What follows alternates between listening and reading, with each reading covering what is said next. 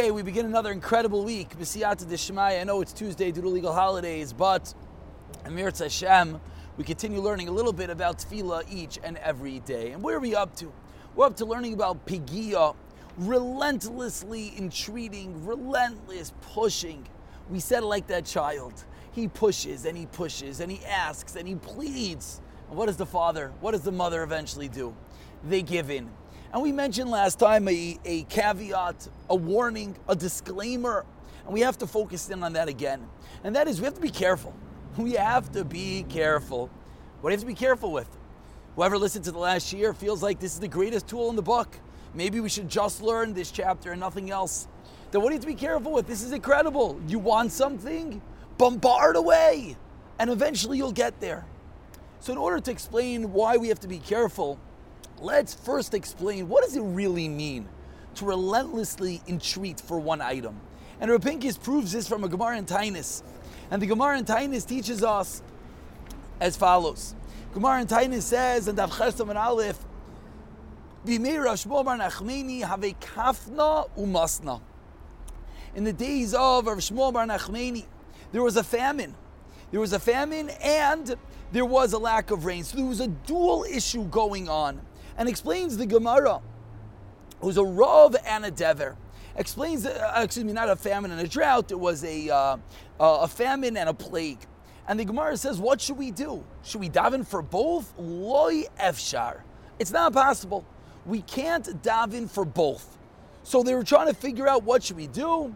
And the Gemara concludes, and the Gemara says, you should daven for one because whenever Hashem gives satiation, He does, does it to the living. So if He's going to give food, invariably together with that, the plague will have to stop. End of the Gemara. So if Shimshon Pincus wonders, says, I don't understand.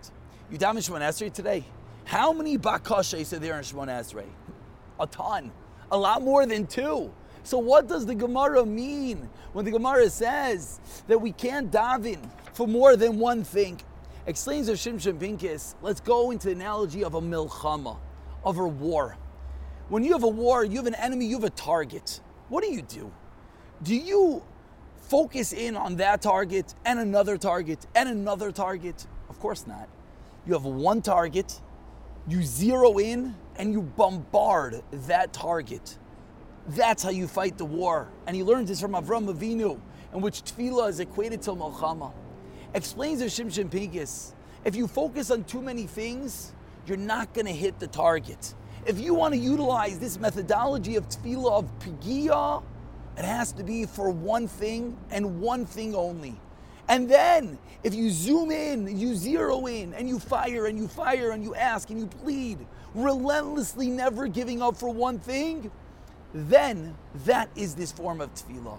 And that is the way that we'll find some tzaddikim, some gedolim, that they'll daven, they'll daven, they'll daven for a certain entity, and then it will come true.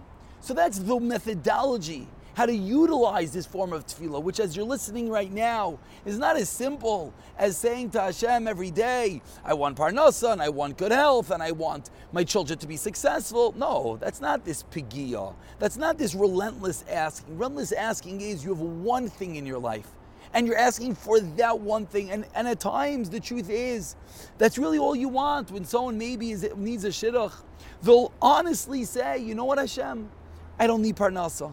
I don't need this. All I need is that. And if you think about it, that's when our loving Father answers. So that's the way that this is utilized in tefillah, is forgetting about everything else. Of course, you still say Shemana Esrei.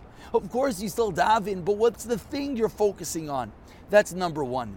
But number two, says Shimshon Pincus, and this is really ice bays in this chapter, that you have to be really careful. We learned this from a different Gemara in Taanis that talks about Chayni Amagal, which Chayni Amagal is told by Hashem, if you were not Chayni, I would put you in Chayrim. Because how can you daven the way you daven? Chayni Amagal put himself in a circle and he turned to Hashem and he said, I'm not leaving until you give rain. That's Pigiyah that's almost kaviyachol, pushing Hashem up against the corner and making him kaviyachol give us what we need. So we're going to pick up from this point, but we'll conclude with the following thought: Hashem knows better than you do, and if Hashem felt that you shouldn't have parnasa, and you relentlessly ask for parnasa, You think it's best for you, but maybe your loving Father knows better. And that's the Pesach, that's the first opening why this is a type of tefillah we have to be really careful with.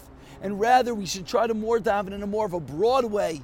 We'll pick up from this detail and explain this a little bit more tomorrow. B'siyata.